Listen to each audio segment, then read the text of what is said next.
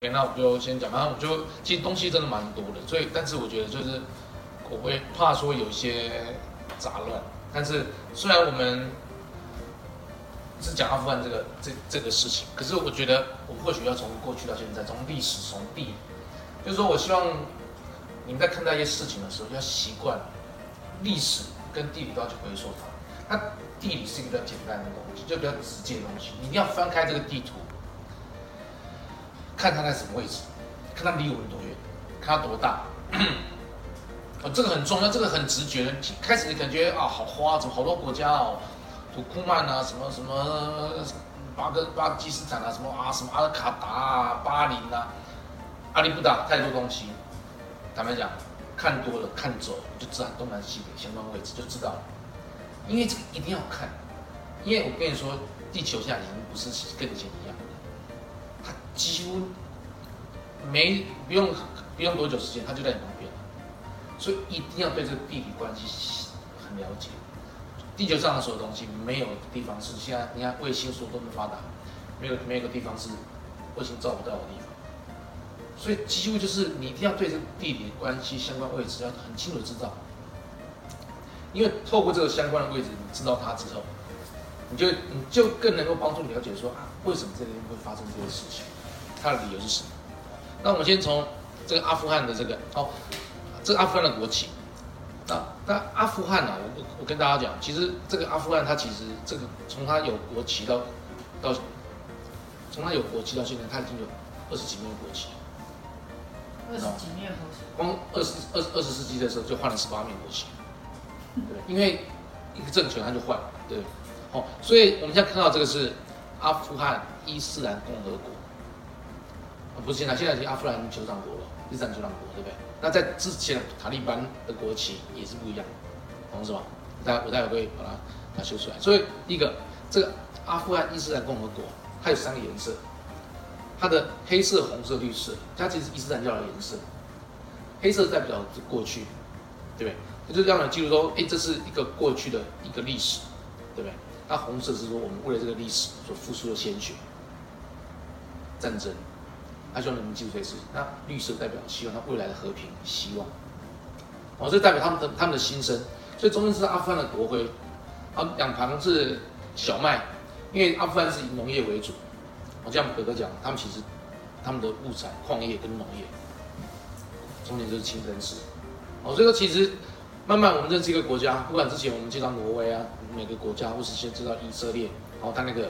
那个那个六星星那个蓝色那个，其实你都慢慢就知道了，念多了你就会知道啊，它是跟犹犹太教来，它是什么样的东西，它有它历史原因，它其实也很有趣，不用特别去强记它，但是你当你理解到知道故事的，其实可以把它当成是一个一个尝试来认识它，它代表了一些他们的一些想法跟希望哦。所以你看，从一七零九年的霍霍塔克王朝的时候，它就有第一面国旗。阿富汗有二十六面国旗，在二十世纪的就有十八面，对不对？那这一面是阿富汗伊斯兰的酋长国的国旗，啊，阿拉伯文。现在，现在的国旗就是这个，因为塔利班政府就这个。之前塔利班执政的时候也是这个，也是也是也是也是没有颜色，就这样子，就一大就这样，对。然后后来美国进去的时候，把它推翻之后，就变成刚才前面那前面那个国旗。哦，所以说其实代表，你看，就是代表他们的一些。一些东西当然也都有些那些伊斯兰他们的文的文字我们也不懂，那可是就是可以知道它它它的变化是这样子。那当然国旗代表就是一个一个一个一个号字，对不对？我们不要我们这边讲品牌，讲它的那个logo， 讲它标志，它就是个标志啊。所有人看到它就知道这个是谁。升起一个国旗，这个区域代表是东西，代表是这个地方共同的一个一种力量、一种心声、一种信仰。OK。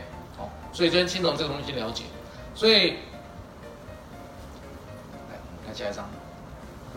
好，所以来说，我们一定要从习惯从世界上的地图来看待，好，看待看待我们现在所想想要讨论的地方。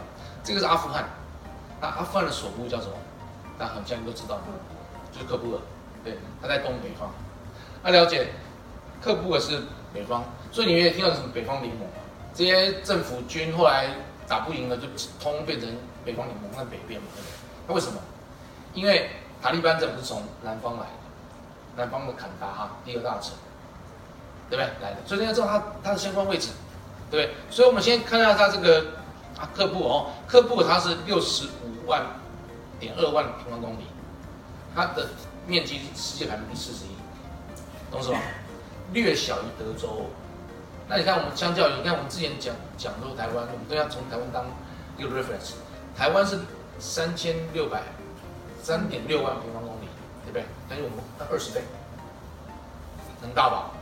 人口呢，三千六百万人，我们台湾两千四百万人，对不对？也大大概就有概念，我们的密度跟他们密度在什么？就他们大不那么多，对不对？跟他们就是这样。这是全国还是怎么说？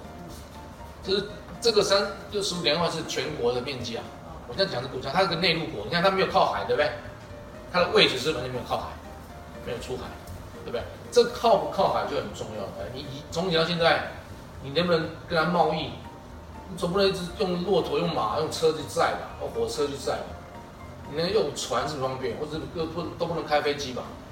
所以一个内陆国跟不是内陆国，它在地理位置上，在它贸易的影响上，它都有很大差别。对不对？你懂我什么？所以波湾战争为什么会入侵科威特？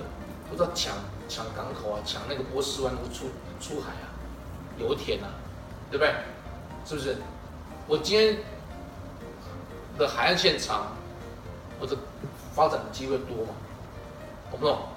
这是这就是差别。所以你要了解这样这样的东西啊、哦。所以他们讲什么话？他们讲普什图语，普什图语就是塔利班人他们大部分。普什图人讲普什图语，对不对？但一般人听不懂。还有讲达利，达利语就是一种的波斯的方言。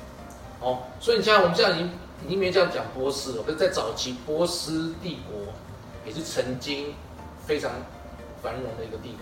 波斯人，对不对？你电视看到波斯王子电影，连连那个电视王都有，是不是？波斯人会弯刀，是不是？对不对？这个我们都我们没有特别去研究，也许找时间可以来讨论波斯帝国。但是这个地方就是它就是就是从古至今流传下来的，文化也好，语言也好，他们说的东西，它就是一直在那个地方。那整个阿富汗它就是很多山，它是干旱，对，所以他们是都打在地道里面、地洞里面，对不对？所以就说你想想看，这样的一种地形。其实外来政权很难进去，为什么？我举例来讲，你我们现在住在文山区，路我们很熟。你今天搬去三重，你你会不会走路吗？你连东南西北都不知道，是不是？懂我意思吗？你今天外国人来阿富汗，看剧都不知道这这里有住人吗？他东西拿起来人住在里面，反抗你吧，你知道吗？你根本都不知道，你怎么去你怎么去找？你你人都找不到，你你卫星只能照到。它高高低低，但是哪里有人哪里没人，你怎么会知道？是不是？所以你要去你要去毁灭一个地方很简单，怎么样？现在武器很发达嘛，核子弹啊、飞弹炸它嘛，炸炸炸光嘛。问题是你要去真正统治它，不是把它毁灭掉的时候，要靠陆军的，懂不懂？你不是只用空军哎、欸，你现在海军也海军也打不到，你空军炸完之后，通通打炸光、炸烂了。都炸一遍之后，你还统治不了，懂意思吗？所以今天发动战争，它有很多战略战术要去考量，不是把它打烂就好了。你要打烂很简单，对不对？你把它摧毁很简单，或者是你要去拥有它，要去经营它，要它能够心甘情愿被你臣服在你之下，听你的话。你要知道他他们怎么生活、啊，他们人住哪里啊？哪里有人可以住，哪里不能住、啊？你要找到人啊，讲能够讲到他们听懂的话，能够沟通嘛？对，我们昨天看的电影不就是如此吗？他们在讲半天，你听不懂，讲他们干嘛你都不知道，是不是？我们昨天看那个十二那个那部那部电影不就是如此吗？对不对？他觉得他们是不是想把我们出卖我们？你根本都不知道人家干嘛，他对你是好意坏意，他们这时候干嘛你都不知道，吃什么用什么都不知道，最麻烦。所以这个地方。它先天就是有这样的条件，它的位置就在这个地方，懂不懂？好，所以它的地形多山，气候干燥，因为没靠海，也没有那种海风吹袭，就很很惨。发展农业、矿业，另外怎样？这些人就发展毒品。为什么？毒品反正啊，今天在所有地方种毒品都违法会被抓，啊，这个地方三不管地带，战战乱，那我们做什么？种毒品，赚钱赚最多，你们也管不了我，是不是？对不对？所以这必然的，是不是？那他这样种毒品，他就变成，所以说这是这是种这样的一种环境之下，他不得已也必然的一个一一个一个选择。既然全世界有这样的需求，那我就来种，种活那就 OK 啊。高山高原种的农业，对，他们这边以农业，他们的特殊的农业，对，相对于其他相对于其他的观光业什么业来讲，它是人民能够做什么农业，懂什么？他能做什么？但你只要能够，他养些油、牛羊、畜牧业可以啊，可是你要东西吃它，懂不懂？所以这这他们会穷是必然如此。你一定要从地理环境来了解它的天时地利，它能干嘛？懂不懂？我我我也想要发展商业，我也想在这边。不是，我是说天候。对，对，它的环它的环境。是缺看毒品，不同毒品对。不是说农业也需要大量的水啊，它的干旱怎么种？所以我说，他可能种的不是需要很多水的、啊。对。他们就是种他们的就是罂粟，就是鸦片。好，那既然讲到既然讲到毒品，我就跟大家先先介绍一下下啊。不过但是我们要稍微看一下，除了看这个它的所在地方之外，你要看它周围是谁。哦，我看一个地理的时候，看它的位置，看它的大小之外，你看它周围是谁，对，它周围跟谁交界。南边是巴基斯坦，西边是伊朗，对不对？懂不懂？然后它的它直接跟中国有有是有有有边界的。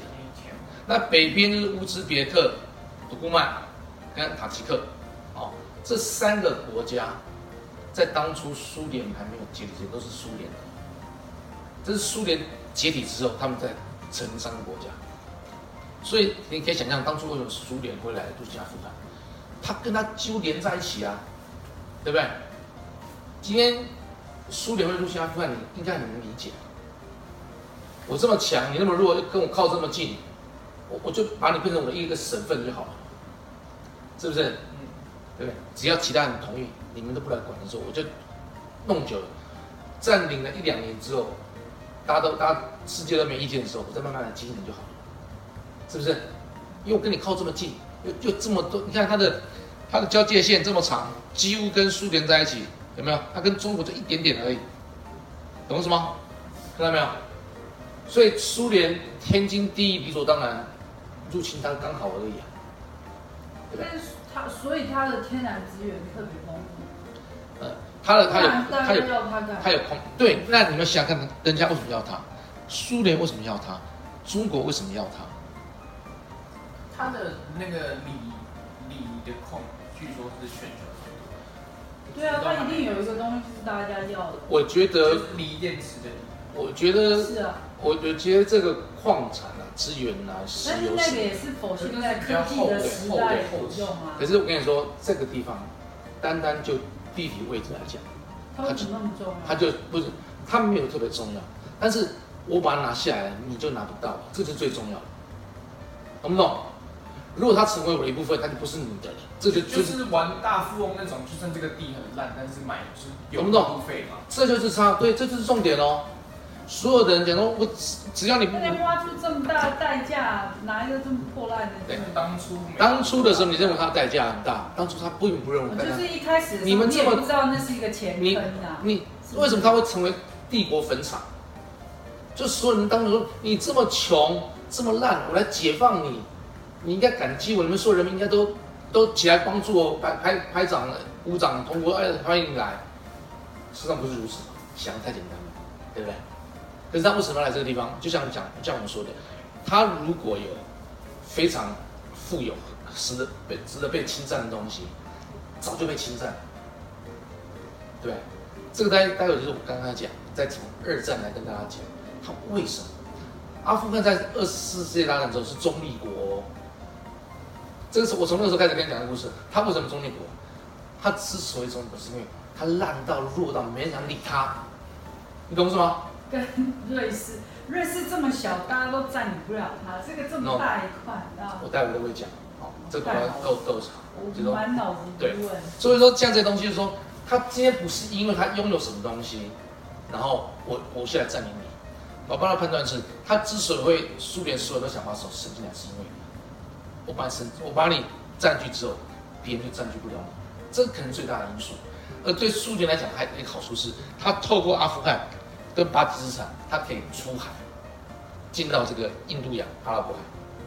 哦，这对于中国跟苏联、苏联来讲，都是一个很很很好的一个一个优点，因为他们离这边太远了，他要过来，不管从领空、从航，各方面讲。他们他们很难从这边出现，到南海这边来，到印度洋这边来，所以这个对苏联跟中国来讲，这是一个很大的好处，对不对？那远在天边的美国跟英国，为什么？他就是想办法弄到这地方有有个根据地嘛，对不对？而且我占据的地方你们就没办法占据了，懂不懂？就有排他性，所以所有的区域的占的的占领跟想法，不全然是因为他拥有什么值得被被抢夺的东西。常是因为我抢了这个地方之后，你就没办法得到，懂什么？这才是可能，这才是最大的价值。好，那我们今天讲到这个毒品，啊，因为我看到毒品，宝贝就会出来搜寻一下，全世界的毒品有四大区域。一样，我们从地图上面来看，哦，来，我们先看先看这个东西，好，就所以有金三角、银三角、黑三角跟中中亚的金星月。刚才那个地方叫金星月。哦，所以我们看有非洲，有拉丁拉丁美啊，我我我弄错，我对不起，你看亚洲金三角打错了，我修改错了，亚洲的金三角，亚洲第一个亚洲金三角写错了，我改错了，亚洲金三角，它在缅甸、泰国、辽国，哦，所以它在有分，不管是做那个海洛因，或是做鸦片，或者说这些东西，它主要的毒品也有分类，但是这个四个区就是种植毒品最多的地方。那它现在这个金星月的产量已经比金三角来的来几乎要超过它了，你懂什么？那金星月就是包括从土耳其、伊朗、阿富汗跟巴基斯坦。你刚刚看那个区域，阿富汗旁边就是伊朗，伊朗旁边就是土耳其，对不对？阿富汗下面是巴基斯坦，懂不懂？那非洲是奈及利亚跟加纳那个区域，拉丁美洲是哥伦比亚、秘鲁跟玻利维亚。那这个这个地图讲到讲到的国家好像听过，可是也不知道干嘛。不用史记，我们来看，直接看地图，看它的关系就知道。来，我爸爸用下载地图，看我把它圈起来，看到没有？你看到相关位置，南美洲左边这个在南美洲，哥伦比亚、秘鲁这边，他们几乎都是在差不多纬度的地方哦。你看到没有？奈及利亚就在这个纬度这个地方，这个地方这个区域。那赤道，对，中间是赤道，对不对？所以哥伦比亚、南美洲在这个地方，哥伦比亚、墨西哥这个区域嘛，就在这个地方。那你看，在奈及利亚、非洲，对不对？非洲叫做黑三角，是不是？那就不要讲了，非洲不要讲，叫黑人黑三角，要金三角、银三角、黑三角跟金星月，对不对？所以银三角是拉拉丁美洲嘛，对不对？金三角是亚洲嘛，你看亚洲那个位置在缅甸、泰国那个地方。看到没有？那我圈起来那个，那个金星月就从土耳其、伊朗、阿富汗、巴基斯坦圈起来这个区域，长条状的，像月亮形状的这个区域，对不对？就金星月，就产毒品的地方。所以这大概就是我就这边先跟大家先讲到这样一个相关的一个一个位置。那在讲这个相关位置中间，你看我这边我这边有注记一个东西，就是我们刚刚跟大家讲的，就是说。回到我们来讲阿讲阿富汗的时候，讲这塔利班跟讲这些所有的时候，我们一定不能够避开伊斯兰教这件这个事情。对，在这个区域，在这个在这个从土耳其、伊朗、阿富汗，从沙特阿拉伯这个地方，你看那个地方，这个地方宗教，对，从穆罕默德开始出现到现在，就是伊斯兰教。对，但问题是怎样发生？什么时候？发生当穆罕穆罕默德死了之后。问题就出现了，全世界所有宗教，我几乎都是差不多躲不过这样的命运。什么命运？谁当老大嘛，对不对？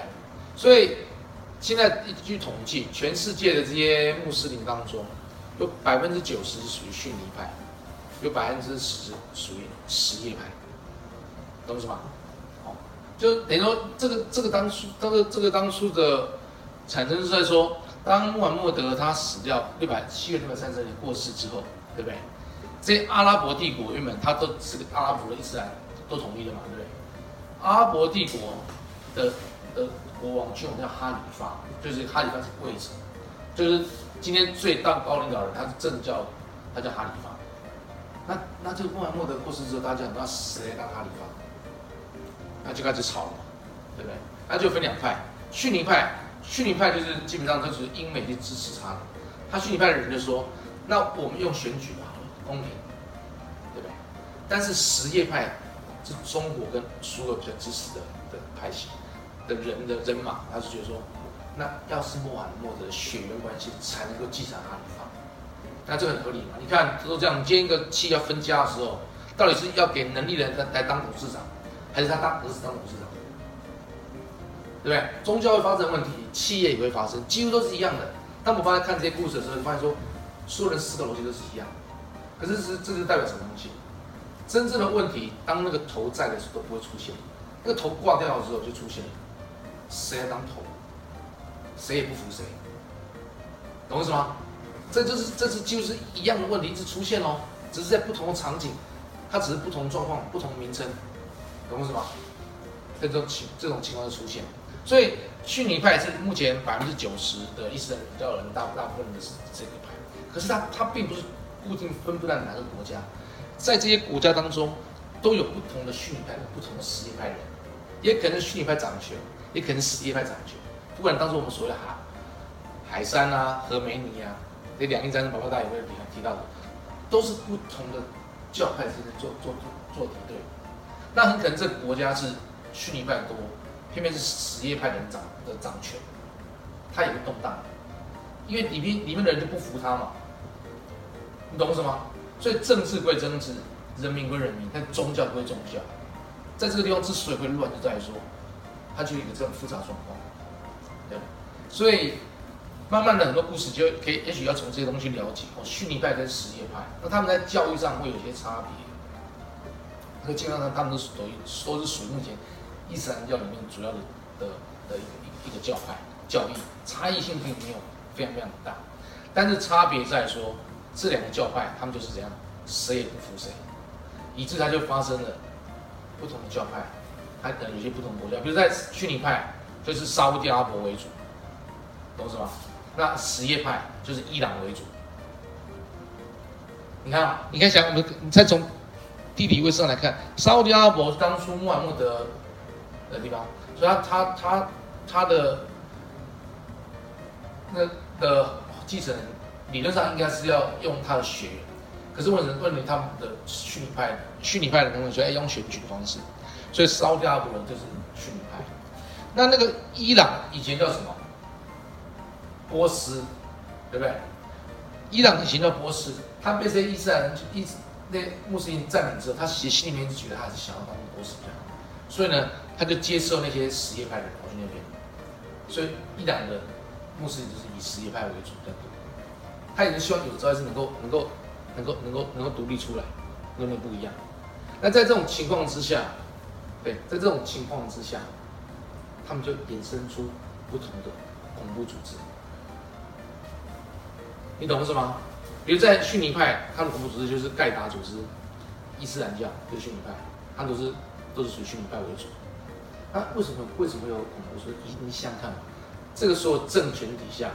古往自来，古往今来都是一样。我们中国也会有锦衣卫啊，东厂西厂，你干一些有的没的事情，那政府不能出来做啊，对不对？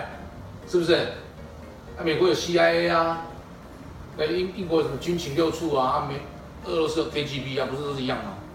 有些东它一定有东西是，对不对？但是我的 C I A 就是正常的，你的就是叫你的就是恐怖分子，他、啊、干的事情都差不多啊，你懂是吗？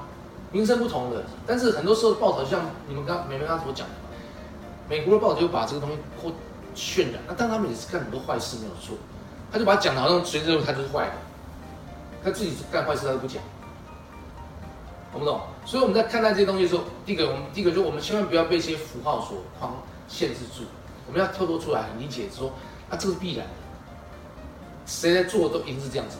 我逊尼派，可是有些逊尼派，我要跟你 fight 的时候，人民都是人民都是和平的嘛，那我一定要训练一些有武力的人，我才能够才能抵挡你。不管你要打我的时候，我至少能够对付你，懂不懂？所以他们就有不同的派系恐怖分子，所以这些。这些恐怖分子，这些比如说我们这这些的一些比较激烈的一些宗教主义者，他们其实彼此间是互相不不认同的。就像现在这样，一个是逊尼派的盖达组织跟伊斯兰国，哦，按照现在他们其实是不符的。塔利班他也是不喜欢塔利班，懂不懂？懂意思吗？哦，那那塔利班的崛起，搞不好到时候大家会也会稍微提一下下。哦，那什叶派这边，对不对？他们就是所谓的真主党。对吧？胡塞武装组织，你大家都多少听过，不用特别去记，你就理解到说这些东西就是必然的一个一个一些组织，它是比较激进，对不对？因为因为我一定要有一些打手来帮我做一些事情，可是这些打手当他慢慢壮大之后，他就不受你控制了，懂不懂？你能理解吧？对不对？我我今天扶持一个一个打手，开始来开始可能听我的话。当他越来越大的时候，他可能就自己有自己想法，他就觉得说你这是不对的，你们这些东西都没有符合，不符合《可兰经》的精神，我才是对的。以至于为什么会有妇女不能念书啊，干嘛？这是他们自己的解释的，已经解释到过头了。这绝对不会是《可兰经》里面的解释，懂我意思吗？一定要知道哪有什么妇女生不能够不能念书的，不能受教育，《可兰经》绝对没有做出这种事情。所以这样的东西，也就是为什么一部经书的大家解读不一样。对宗教下来的时候，都到后来变得很偏激，懂什么？那你这种事情在基督教也发生，在佛教也发生。对，从印度教出来之后，为什么会有佛教产生？就是大慢慢大家有自己的想法解释的时候，就就分开出去。可是当你把它解到解释到很激烈、很极端的时候，它就会变成认为是个异端邪说，懂什么？好，所以这个在我们至少你要先对伊斯兰教它的来龙去脉有个稍微了解。对不对？所以这这些逊尼派跟这些什叶派之间打来打去啊，对不对？他动不动那逊这个那逊尼派，对不对？他就去去炸那什叶派的的的清真寺啊，那什叶派就去炸逊尼派的油田啊，懂不懂？他就打来打去，所以你要说，哎，常常会觉得说，啊，他们不都是一样，就是穆斯林干嘛打来打去？不一样啊，对不对？所以我才说我我笑说，若说我们讲黑道。还有天道盟、有四海帮、有九联帮，他们共同敌人是谁？警察，是不是？但天海天道盟跟四海帮是会是会会抢会抢地盘，是不是打来打去、杀来杀去？这个就你就能理解了吧？对不对？所以他不要把说他们不要把他们想成是一样的人，他们是比较激烈的人，对不对？就大部分人的大部分人民是要生活，懂不懂？所以你用这样的想象、这样的族群的一些比例跟状态。你就不会去被这些名称所好像搞得搞得这样子头眼花了，懂什么？这是必然的，这是必然的，一定是这样子的，对不对？我打你，妈妈加入四海帮，爸爸加入主流，no， 就是打一打就刚打一打就刚好而已，懂什么？但是知道这样的故事，你用这样弄到，就是打一打就刚打一打就刚好而已，懂什么？但是知道这样的故事，你用这样弄爸爸这样的方式跟你们讲去理解的时候，看待这样的关系。看到他们之间的父亲的这些国家之间的相对的关系，去理解他的一些历史来龙去脉，不用硬记，但是至少你就以后在看到听到这些东西，不会那么的觉得好像啊满天都是问号这样子，懂不懂？哦，我也是，我也是花很多时间去稍微把它尽量尽可能用你们能够了解的方式去去哦。好，那我们就先从过去哦这张，我想跟大家讲说，你看我们阿富汗所的所在的位置在那个地方。那我要先跟大家讲，就是说，这个自古以来，阿富汗就是大概来来去去，所以外来政权很多，对不对？阿富汗这边这个这个地方，只有人民想好好过生活，他们也没也不见得想要成一个国家或者干嘛，就他只想过生活而已吧。你今天说人民真的有一个国家，其实可能大家都只是想要吃个饭，好好生活、睡觉而已嘛，对不对？但是你所在的位置怎样，就就打来打去嘛。所以开始波斯帝国在这边，伊朗就是波斯帝国，他就啊波斯旁边按顺把你暂停起来，你就听我的，信我的教，拜我的神，对不对？拜佛教，对不对？就听我的，就波斯帝国。孔雀王朝是在印度，哎，沿着往北北边过去，啊，很强盛之后，往画画大一点点，我我的版图变大一点点之后，就变我家了，是不是？所以在这些从过去从西元前六世纪到慢慢一路过来，对不对？到希腊，马其顿帝国来这边的时候。离开之后就成立一个希腊式的一个王国，对不对？是不是？我们就拜宙斯啊，啊听我的话啊，对不对？啊人民有意见嘛？反正他军队来了，统一了，你就听听听话就好了，你不要反抗就好了，来来去去嘛，对不对？希腊，这就就唐朝，对不对？唐朝我们我们是不是很强？打把突厥打到处乱跑，就过去那边把阵拿他，是不是？你怎么了？对不对？是不是就是这样情况？所以以至于阿拉伯帝国出现，伊斯兰国出现，你看哇，他已经把占领据了。慢慢很多王朝，到铁木王朝，到蒙古帝国，对不对？就是这个地方，从以前到现在，你看从西元前六世纪到一千五百多年，将近两千年的时间，他这个地方他就是来人来来去去，反正今天谁当老大，他就他就来他就他就当老大，他就是这样一直这样情况，懂我意思吗？所以已经从地理上位置上来看，哦，东方是中国，西方可能有罗马帝国什么之类的。它这个地方就在交界地交界的地方，一下子东边比较强，一下子西边比较强，打来打去，中间有些文化。早期这边是不是在两个流域？巴比伦帝国在伊拉克、伊朗这个地方，对不对？巴比伦帝国，所以这个地方它势必它就是一个，它就是一个，就是天生的一个。就是一个，就是它就先天不良的地方，他们讲在这样这地方，先不管它有什么样的物质物产，它就是这个地方，它就从来没办法有一个自己很强大的武力，懂什么？所以它不够强，所以今天谁强，它就被人家占领去了，这就如此哦。好，所以说我们说，从自古以来，这个强权下的地理位置，它就是一个这样子。当这个实力原则，你可以想看，你如果实力。你力量强大的时候，你就不会变成这样子的。好，那我们在细说从头之前，我先先先看先看下一章。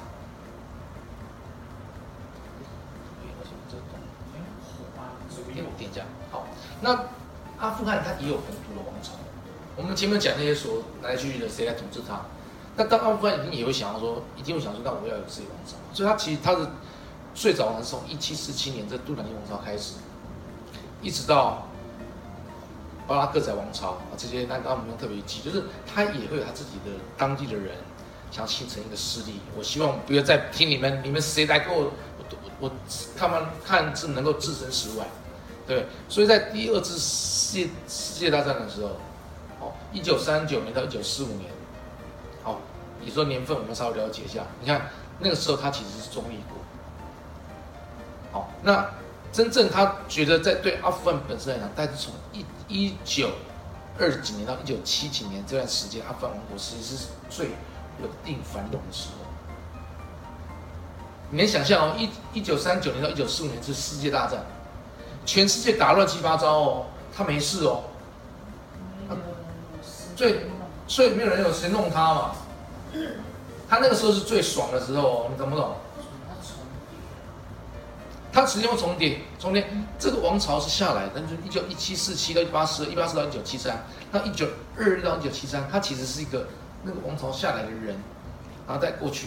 可是，所以它有统一过吗？它有统一过，它有个有有个王朝，阿富汗王国有统一过。那巴拉克宰王朝跟阿富汗，对，它的阿巴拉克王朝是指他们的人民延续下来的东西。可是阿富汗王建国的时候，在这段时间，他们是相对稳定的政权。可是，在这个期间期当中，我特别注意，它有个英国跟沙俄的角力场，就是葛格上所讲的。因为第一次世界大战打完之后，一次世界大战我也特别说，一次世界大战打完的时候，有三个大帝国毁灭掉：鄂图曼土耳其帝国、奥匈帝国，还有那个那个德国那个日耳曼帝国。日耳曼帝国三个帝国毁都没了，没了之后就是。沙俄那时候，俄国还是沙皇，跟英国他们就是一样，他们也看中这个地方，所有人想法都一样。英国所以你刚才说那个北方的三个国家，就是在第一世界、第一次世界大战的时候瓦解。不是不是不是，呃，俄国的历史是这样，俄国是开始是从它是皇朝，它是有国王的，沙皇，然后到一次大战，一次大战之后，对不对？他慢慢经过他们革命，然后他们就开始用共产就共产主义了，就变苏俄联邦，到后来苏联解体，到现在变成俄罗斯，它是有这个过程。对，所以在这个沙俄的时候是在在还是还是还是皇朝的时候，他们其实就看中这个地方。分别想把手伸进来，就是我讲，对于不管是苏联啊、俄罗斯啊什么，这个地方就是一个我能够进来就能够出去的地方，一个很重要的位置。我那边冷得要死，我想办法往这边走，可以从这边出海，方便很多嘛，对不对？那英国大老远在那边，这边听到这个地方，我想办法在这边，对不对？他在这个地方，他在当初殖民地到殖民地到印度的时候，那时候对英国来讲。就在手上找一些点，点跟点连在一起，我就变成我就是这样互相的支援，所以他也看中这个位置，你懂吗？英国的位置，英国在一一战大完，我们之前提过那个耶路撒冷那边，他也是有事业，他在那边也是在那边搞东西啊，对不对？就是对英国来讲，反正我今天我今天有实力了，反正你们不会来打我，我找个地方去打。只要这地方愿意听我的，我就把它殖民也好，干嘛把我手伸进去也好。英国的想法就是如此，对不对？所以他这些这些地方，他就会碰到这个地方。那他想来这里，俄罗斯也想来，他们就在那边互相就互相角在那边角力，对不对？所以虽然说阿富汗在这个这个时候是相对稳定繁荣，因为全世界打乱七八糟，他没有影响。为什么？为什么希特勒不打他？我待我们待再来讲。对不对？好，但他在一九四五年那个二战战结束之后，他一九四六年也加入联合国，所以阿富汗它也是个国家，它也是加入联合国，可是接下来也是注定它悲惨命运，就是一直到现在从来没有停过。好，那我们看到史密那一章，我就从西桌总头跟大家讲一下说这个故事哦，这个重要的时间轴一定要稍微有概念，我们就从那个。二次世界大战开始来讲哦，二次世界大战哦，从一九三九到一九四五年，那这当然是我们他们的一个讲法。对我们中台湾来讲，我们叫八年抗战，就一九三七到一九四四。你想想看，二战的时候我们几岁？二战的时候是三七，就是民国二十六年，到到一九四年，二六年到四四四四那个三四年，对不对？八年抗战。对，然后撤退来台湾，对不对？二十岁我都还没出生呢。你爸？阿公几？阿公是三十二年出生的，所以二八二战结束，阿公才两三岁而已。那么在更早之前，台湾是日据时代，所以你看二战对你们讲就比较，它是二十世纪，我们现在二十一世纪了，对不对？这是一九多少年的事情？可是这二十世纪这一年的历史，一定要去了解它。因为它它的所有东西一直延续到现在，一直还在不断产生影响。哦，那它也是非常精彩的一个年代，不管从历史、从文化、从科学、从医学的发明，都是一个对爱因斯坦就是那个年代的人，懂不懂？它就是一个这样动荡的年代，但只是世界上动荡的年代。好，所以我们先了解这二次世界大战。好，然后再来就是。进入所谓二战结束之后，就世界分裂成冷战，哦，东西阵营，然后就这些东西。那我我一个个跟大家讲。我们先讲二次世界大战。二战我们大家先了解，就是二次大战的时候就希过希特勒。哦，一战我就没有特别说，也许有机会我们再讨论一战它的影响跟它到底发生什么事情。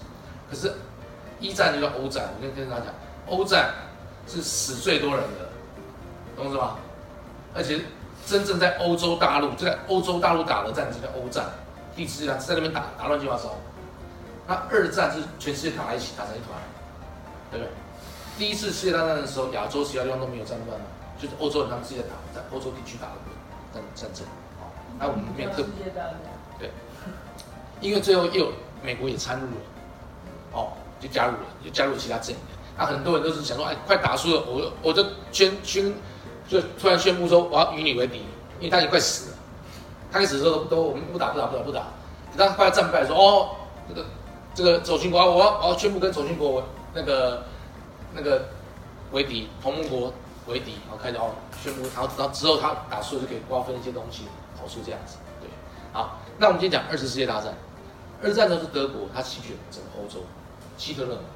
因为一战的时候德国其实被打得很惨，对，所以他二战的时候很生气要报复，所以他其实是有相相，因为日耳曼帝国灭亡之后要赔钱，赔很多钱啊，大家赔钱不爽。二战的时候希特勒又用他的三寸不烂之舌，哇，整个席卷欧洲，但是真的是也是很精彩，但是他也是干了一些很多坏事情这样子的东西。对，那我们就先来讲刚刚提到的所谓中立，对不对？在二战的时候，对不对？我们先，哦，我先看一下地，呃，看地图，那个地图看一下比较知道。对，那那我们回到之前那张地图。二战的时候，对不对？在这个时间，那么它，嗯，这样有比较大的地图可以看。啊，这个好点，看这个好些了，好，好。在二战的时候，对不对？所有人想说，哇，那德国势如破竹啊，法国也被他灭了，对，意大利为什么跟他同又又是跟他跟他 一, 一国了，对不对？你要当中立国，他就要宣布说我不参我不我不介入你战争啊什么这些东西，对不对？但是很多人都说当中立国啊，波兰也要中立啊，奥地利说也要中立啊，对不对？丹麦也说要中立啊，对不对？结果呢，希特勒管理把你经过你路过你就把你灭了，那你就到旁边的人也管你中不中立，对不对？所以你你要当中立国的前提是你要说你要当中立，也要希特勒同意，对不对？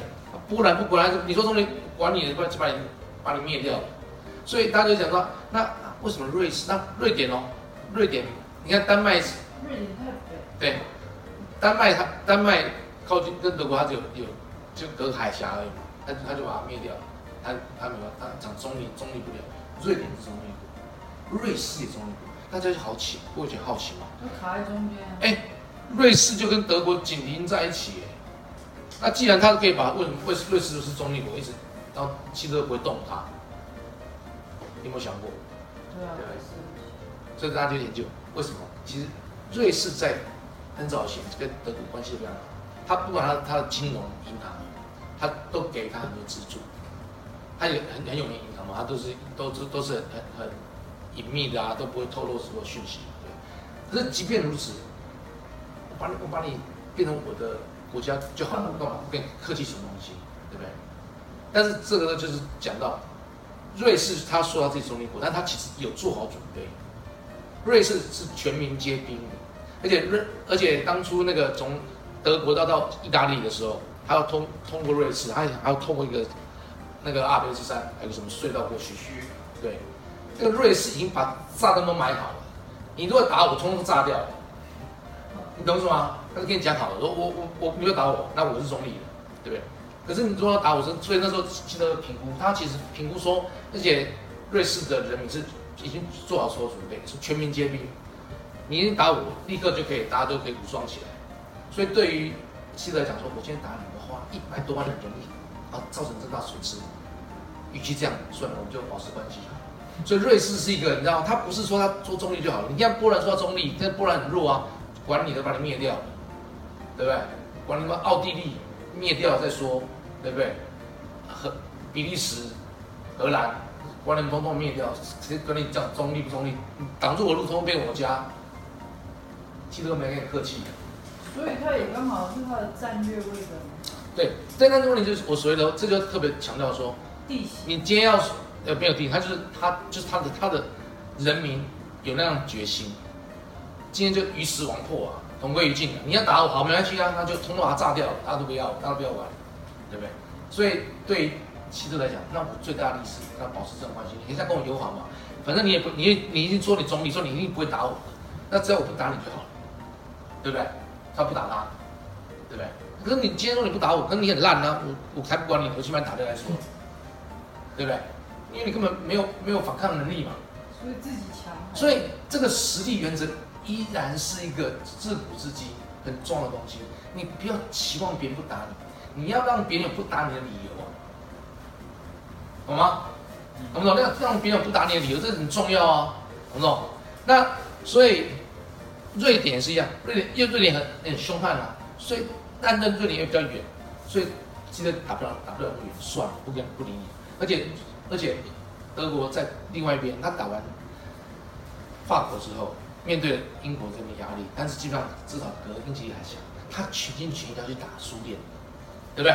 他回头打苏联，所以你看他的位置，他回头要从那个乌克兰这边过，乌克兰也已经被他打掉，往上打到打苏联那边，那土耳其也也没啦，对过来这边的时候，这个区域对对对于那个现在来讲太遥远了，而且就是你看，我这边就太弱了，太烂了，没有什么好去占领的，懂什么？所以阿富汗是宣宣布他的中立国，可是。相较于波兰，那是因为为什么希特勒没有力气管你啊，懂什么？太远了，又太弱，哎、欸，也没什么，也没有什么占领的必要，因为他们那时候没有意识到说这地方有什么油啊什么这些东西，你懂什么？这个区域，这个阿拉伯这片区域对于他来讲，他不看在眼里，那不然他他哪有时间去打非洲？打不完啊，对不对？在他眼中，他有重重要性的地方，所以对阿富汗来讲，那个时候他在那个时间点。他其实是最繁荣的时候，在二战的时候，全世界打乱七八糟，他日子过得很好，因为因为人民就变得完全没有动荡过来。就是某种程度是当你不让需要，就是他真的就是因为，他有不不不被打不被不被打的理由，因为我没办法算到你这边去的，你没有什么我看在眼里的东西的。又远又烂，你懂什么？哦，所以二十世纪的动荡是我们从我们从二战来开始讲这个东西，讲他这样的关系。来讲说他啊，他为什么？所以啊，我们今天重点讲阿富汗嘛，对不对？说阿富汗它也曾经有一股一段比较相对稳定繁荣的一个时代，可是可惜好景不长，并并没有很久。好，那二战打完的时候发生什么事情？德国后来战败，对不对？那苏联是不是崛起？对不对？那那个时候美国打赢了，苏联也打赢了，对不对？大家开始要瓜分，大家来分钱啊，分就地分钱啊，对不对？德国被分成四份，哦，然后英国、法国、美国各占一份，那苏联占一份，对不对？那那大家就开始吵架了。苏联说，俄罗斯我跟德国交战，我死这么多人，我刚功劳最大，对不对？那美国说打赢都靠我啊，大家分不分不均匀。所以那时候就为什么叫冷战？就那个二战结束之后，你很我们很清楚知道，世界变成两两半，一半是共产主义。一半是资本主义，对不对？共产主义就是列宁、斯大林，就是接下来所有的共产主义、社会主义出现的所有东西，就就就是在那个时候的的世界，这世界就一分为二，叫做冷战。什么叫冷战？冷战意思就是说没有真正在打仗，因为我也打不了你，你也打不了我，我们就只能敌对，这样对峙。然后呢，我不打你，你不打我，那我们。去别的地方打架，懂不懂？去越南打架，去去韩国打架，懂不懂？我们去别的地方打架，然后我们想办法互相支援双方，给他钱，给他武器，去那边拼拼看看谁赢，对不对？所以你接下来所有的东西，你看，哦，接下来就是你看，你懂为什么？这就是所谓冷战，懂不懂？你就是用这样的方式去理解这个东西。你在念历史看完之后，就不会觉得那么那么无聊。二战结束的时候，东西世界分东西两大阵营，以一个资本主义跟社会主义来来来敌对，谁也不服谁，对不对？到底是共产党好呢，还是你还是你的自由经济好呢？共产说啊、哦，我们就是无产政府专呃无产无产无产政府专政，大家都一样，齐头是平等，对不对？就是大陆就是共产党啊，对不对？有越共啊，有北韩啊，是不是？有很多社会主义要入侵到这个地方，要、啊、去解放，要、啊、解放人民。我是解放人民，还是让你们自由自由竞争过日子好呢？对不对？所以他们就对峙了半世纪。这冷战真的对从一九四七到一九九一对峙了半世纪，对不对？那美以美国为主的这些资本主义国家想说，你苏联这么大，我一时之间也打不了你，打不死你，对不对？找些喽啰来把你包围嘛。所以成立了北约，北大西洋公约组织，这个要听过嘛，对不对？就找这些所有加拿大这些所有国家弄在一起啊，把你包围起来，就讲好说，只要这个俄罗斯对谁发动战争，我们所有的协约的组织共同对抗它，就就是就是这个概念。反正我就打兵你，我就天道盟跟四海帮在其中一个什么什么什么堂口来，通过围堵起来，哪个堂口事情，所有人一起来对抗它。就什么？你用这种概念想看，这种它就是一定是如此的，对不对？我要随时找收收些小弟啊。我们家小孩知道什么四海帮什么？就这样帮派啊，就让就让这些这些黑道这些。你这样讲还是很笼统。真的吗？这样听不懂吗？应该听得懂吗？妹妹听不懂。今天有这个，你像有些流氓啊、帮派啊，你懂我意思吗？嗯，台湾有很多帮派。懂不懂？就是他们要他们他们的力量就是互相会会抢夺嘛。我今天这个这些台文山区回来收保护费，我我收十家，你收十家啊 ，OK， 那大家就井水不犯不犯河水嘛，你懂我意思吗？当然现在这种情况是比较少了啦，对。但只我只是说用这种方式去了解他。那当然，俄罗斯也不也不但例外啊。还是什么？成立一个华沙工业组织，反正你有你的小弟，我也有我的小弟啊，对不对？是不是？就是两个组织弄在一起，这些而且这样互相对峙之后，他们并没有真正的打仗，就是互相大家就是怎样，就是反正你你有什么我拿什么，那就等于说这样火拼的时候，就他在那边刀子拿出来，然后大家都不要动，啊，就骂骂骂几句话，大家就就散了，懂不懂？但是就不是，就是就只是好像一副我很厉害，可是上次因为你谁也制服不了谁的时候，他就一个这样的状态，所以慢慢他们就发展核战，发展核武，对不对？哦，就部署很多核弹对准你家，对不对？所以在过去那五十年的时候，其实人民很恐怖。那时候你那时候你看，一九四七到一九九一的爸爸已经出生了，我一九七一年出生的，你在中间出生的时候，那时候常常有很多核弹头危机啊，就觉得这核弹，因为那时候自从美国丢原子弹到广岛长崎之后，对不对？是不是造成很多环境污染什么东西啊？那大家就想说，哇，这个核原子弹、核子弹这个核能的污染，一旦爆发第四次世界大战的时候，大家就全世界毁灭，所以大家就会害怕，很害怕说，哇，这核弹怎么办？问题是，问题是有这种致命武器，所以你想想看，是不是大家都想要发展？我今天就跟小国家，比如说以以色列来讲，以色列这么小的国家，它是拥有核子武器的哦。这就是我所谓的，你如果有别人不敢打你的理由的时候，你就不用什么都不用怕了，对不对？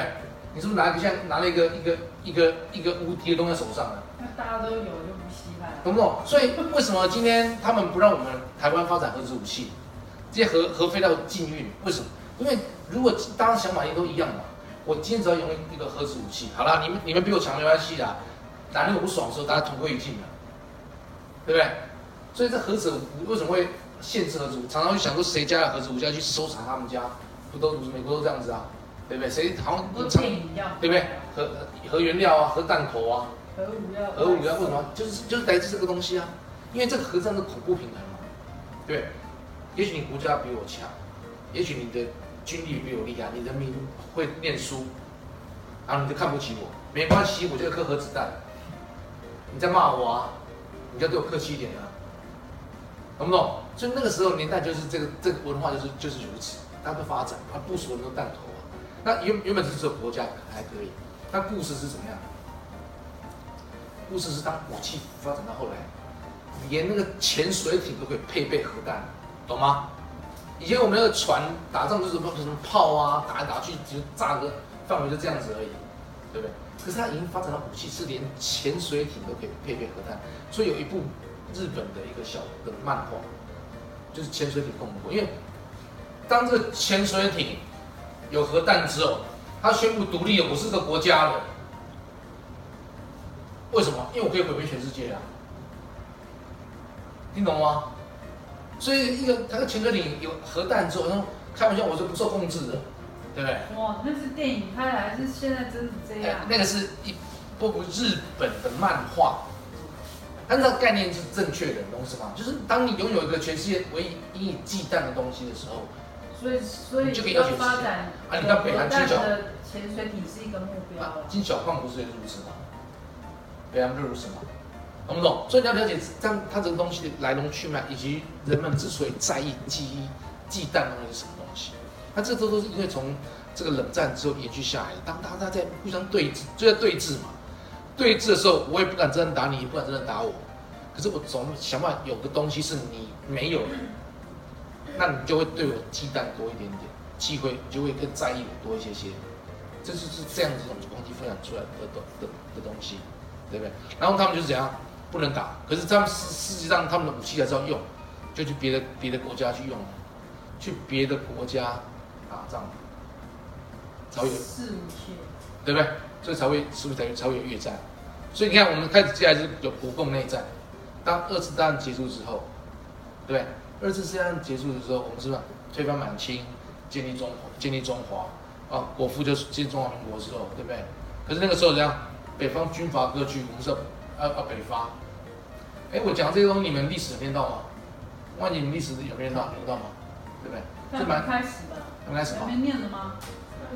对，你们知道那个满清末年的时候，对不对？我们是不是常常被八国联军来打我们？我们要签很多不平等条约，开放什么港口啊、贸易啊，给他做很多生意啊，这都知道嘛，是不是？啊，那时候台那那时候慈禧太后就觉得说我们很弱，我们就没有兵，打不了人家，就叫怎样？就叫袁世凯练兵啊，对不对？袁世凯你听过嘛，对不对？叫练兵，因为因为我们这那时候，所以慈禧废掉科举，所以在考试没办法了啦，念考试念书就打不了人家，打仗打不赢人家，要练兵好了，成立北洋军队，对不对？袁世凯就开始练兵，他练兵下来之后，大家就，可是问他练了那么多兵之后，大家怎么做？对，练了很多兵之后，对不对？这些兵都听袁世凯的，也是袁世凯，袁世凯死后，然后他他很多军阀掉下来，就是就变成这样。那这些军阀形成之后也是一样的，袁世凯再来的时候，大家听袁世凯的，也不听慈禧太后，也不听清朝皇帝。袁世凯死后的时候，这些说什么？北洋军阀通通出现了，哎，东北张作霖啊，什么东西的，是不是？各个帮派的军阀，而且军阀之间彼此怎样，又开始对峙，又开始对峙了，因为谁也砍不了谁，谁也谁也不听听谁的东西，就散布台大陆各地，对不对？那南方的是那个中央政府啊，孙中山、蒋介石啊，他们就开始要统一啊，北伐嘛，对不对？是不是开始北伐？那那时候开始开始北北伐。那在北伐的同时，这时候谁出现了？不是北伐之后是我们黄埔军校嘛，所以蒋中正就开始北伐嘛，对不对？那这时候在北伐之后要打谁？打那这些军阀嘛。希望你们军阀要认认同我蒋中正的这中华民国的合法性，然后最后我要把大陆统一嘛。可是大陆为什么没有统一？谁出现了？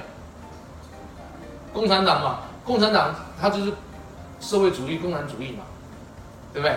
老美是支持孙中山这一头的、啊，对不对？那苏俄是支持怎样？共产党嘛，就是所谓在冷战的情况之下，苏俄跟大陆他们，苏俄跟美国他们不打，他来你家打，懂是吗？所以我们这边打半天，孙蒋中正这边打半天的时候，以为他自己很厉害，结果连苏俄扶持共产党，对不对？是不是？啊，共产党就听苏俄的嘛，给他钱啊，给他东西嘛。那共产党就说什么东西，对，我要社会主义的路线，你的，嗯，呃，七分，呃，呃，七方日什么三什么七分三分抗日一分什么一分什么什么呀？啊七怎么七分壮大自己，对不对？是不是？你想想看，就是就他那个政策是这样，反正你叫我跟你一起去一起去去北伐，我就去。我这边钱照收，武器照拿，你这边资源我照拿，可是我说说不定要壮大我自己，就是共产党的政策。共产党是在那个时空背景下产生的，这样的情况就跟我们待会讲塔利班是一模一样的情形，你懂意思吗？怎么了？没有，要休息一下。要休息一下吗？没有，你讲完这段。啊，哦，了解。会累吗？要休息一下，那我们先休息。所以你看，共产党在这个时候就是是利用这样的一个时空背景，对不对？反正你今天蒋中正要去北伐，那我就跟着你去啊，你叫干嘛干嘛，对不对？那最后他变成八路军，他们到处就去打他的时候，他就说什么？他跟人民说，跟着我有钱啊，有吃啊。那个时候的大陆很辛苦嘛，因为你们打来打去，人民是很痛苦啊，是很痛苦。所以共产党利用那时候吸收了很多的，得到很多好处，吸收了自己壮大自己。他壮大之后，他有他哥如是的吗？没有了吧，对不对？所以所有故事都如此嘛，就是你今天想要扶持的东西，有一天他反过头来不听你的命令，他就是这样状态，都是这样。他有一天他如果能够不受你控制，他就不会受你控制。所以就其实冷战，我刚刚讲到，就是他就是当二战结束之后，东西是分两大阵营，对不对？其他的目的都是在你仔细你仔细想，它的根源都是都是想要独霸全球，对不对？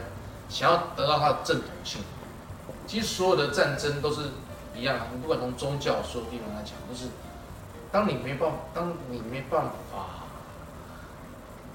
消灭它的时候，就只能跟它对峙在一起。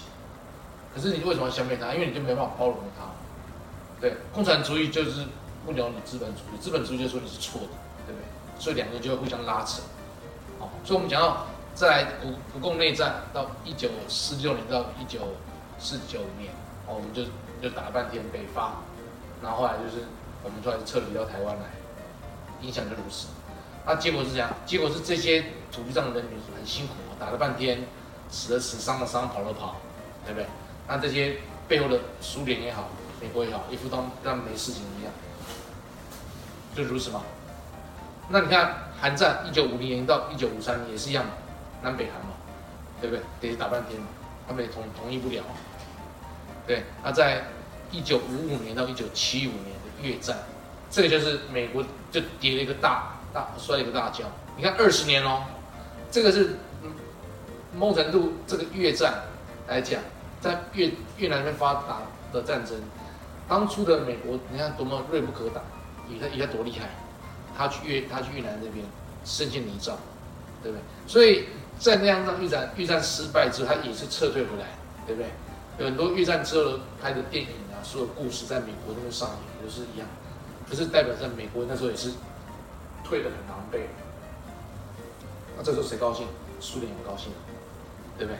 所以今天这个东西，你看，他越战那边打失败了，苏联很高兴，所以再来苏联入侵阿富汗，就苏联到阿富汗那一段也被称为叫做中亚的越战，因为苏联也是退得很狼狈。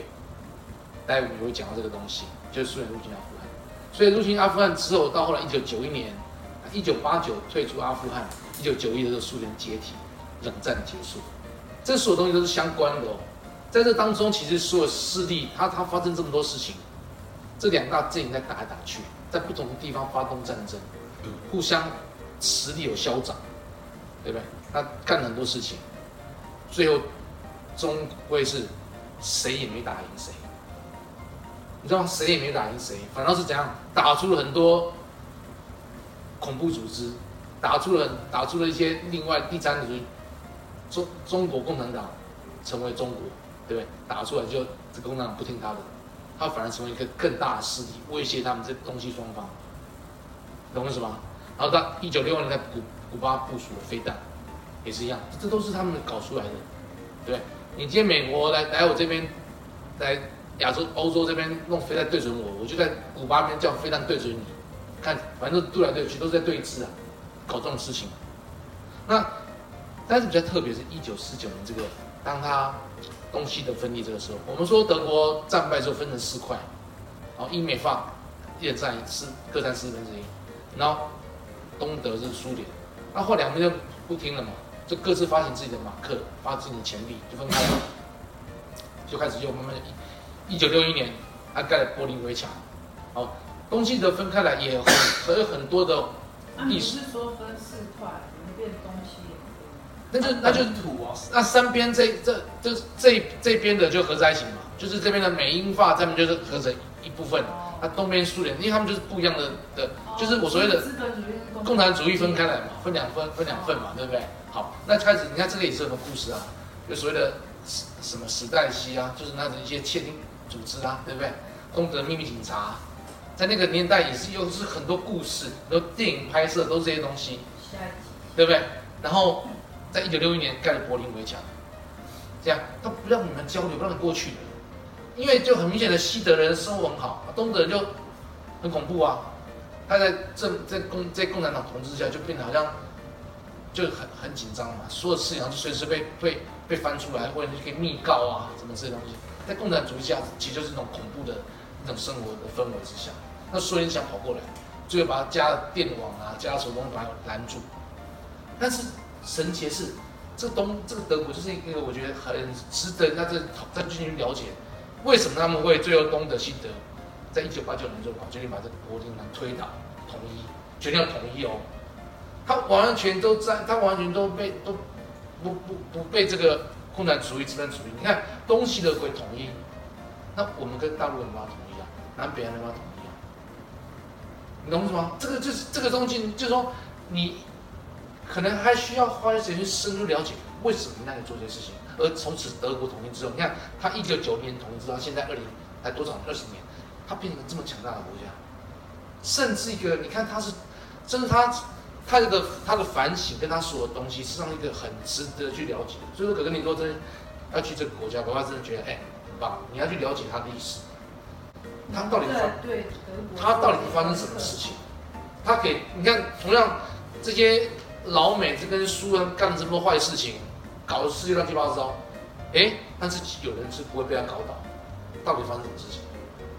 哦，这个其实就是这样我们讲。好，所以我们看讲完之后，到最后就是重点。苏联干了一件错事，就是在一九七九年到一九八九年入侵阿富汗。他处心积虑，处心积虑一直看那块东西，从他英国从跟沙俄时代、沙皇时代，就是想要看那个地方。他最后怎样？好了，反正你们打了半天了，对不对？他一九七九年到一九八九年入侵阿富汗，然后最后他阿富汗战争一九九一年他结束之后，哇，苏联解体，那结束。那这个中间就是等于说，这个阿富汗地区发生的事情就在大概大概是这样这样的情况。那我们就先来讲这个苏联入侵阿富汗，它发生了什么事情？它它干了，它它最后怎样？就像我讲的，今天你去一个统治的地方，绝对不是把它炸毁，你要去你要你要占领它，你要透过陆军、透过地面上去去征服它，你要知道这些人在干嘛，这些人住哪里、躲哪里、吃什么、用什么，对不对？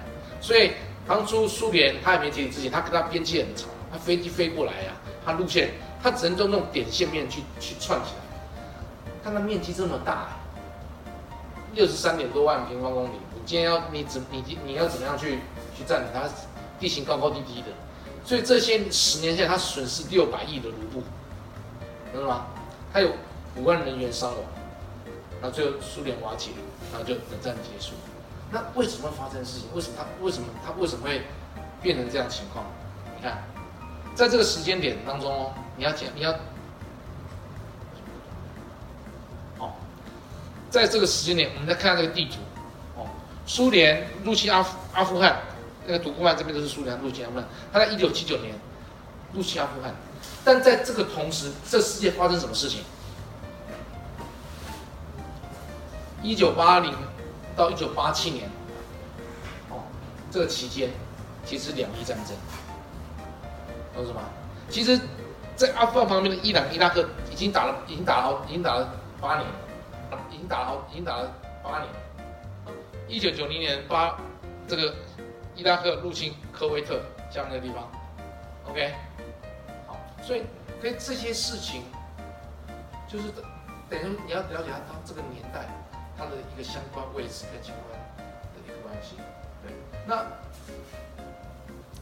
今年苏联入侵阿富汗，对不对？他等于说，他当初为什么入侵？他已经看阿富汗看了很久，对。他在当初的一个一个留美国的一个一个阿明总统，他成为阿富汗总统之后，他就不听苏联话。八零年、八七年的时候，其实伊朗、伊拉克打打仗。他们俩就是所谓不同的宗教，他们有很多边界关系啊，他们的、他们的、他们的边界啊，他们的那什么呃领土，长久以来的关系，他们就反正就 就, 就打起来。对，可是苏联那个时候就已经看阿富汗觊觎他很久，所以今天苏联就用一个一个很很好笑的理由，当初留美的一个总统不听苏联的的，连他人都不听他的话，他就说哦，今天阿富汗人民需要。他就宣布就进兵，不管全世界的反对，他进兵阿富汗，就这样子。他就想说，因为阿富汗人民在向我求助求救，他就他要去，他就要就就就要救他们，就是所谓的就是共产主义，我是解放人民的意思，我解放当地人民的意思，我是解救于你水深火热之中。对啊，其实他就是要去打人家，要占领人家，就想这样，他想太简单了，所以他就像刚刚前面我刚刚给你看到啊，对不对？他开始进军啊，弄这些地方，可是问题是，你根本就没有办法占领他，对不对？所以以致他花了这么多钱，花了这么多人伤亡，最后彼此摸摸就要离开。可是在这些时间，他花这么多钱，他是很大的国家嘛。一开始的时候，阿富汗人怎么帮我打过他？打不过他、啊，我打不赢你，但是你也占领不了我。那这个时候呢，发生什么事情，对不对？那就会有所谓圣战者出现，对不对？因为你要去打，对不对？美国不敢打你。对不对？但是你要去，我想怎么办？我只能在旁边做一些小动作。所以美国在这个时候就出钱资助一些所谓圣战。什么叫圣战？其实圣战在《可兰经》里面是有这样的一个角色，意思就是说，今天俄罗斯啊是是敌对方，是罗是天主教的，对不对？你来打我们伊斯兰人，打我们伊斯兰教又来了，用宗教的力量，就呼吁这所阿拉伯世界里面所有的人。约旦啊，伊朗、伊拉克、沙特阿拉伯所有人啊，团结起来把他赶走，对不对？那谁谁出钱？老美出钱，出钱出武器啊！所以老美在那个时候其实是跟塔利班跟所有的圣战，他扶持他们。宾拉登是沙特阿拉伯人，对不对？然后你想想看，就是我刚刚讲的，我们在国共内战的时候，共产党是趁机崛起，反正就是为了要要讨伐北方，要统一嘛，所以我就也是一个出钱出力的一份子。可是让我不怀好心嘛，对不对？俄罗斯给我钱，我也收；你你中央政府给我钱，我也收。我壮大自己。那这些圣战者来的人，真的是为了阿富汗吗？没有啊，所有人就来阿富汗这边练兵，懂意思吗？这些所有圣战者，对不对？对不对？他们来自于阿拉伯各个国家。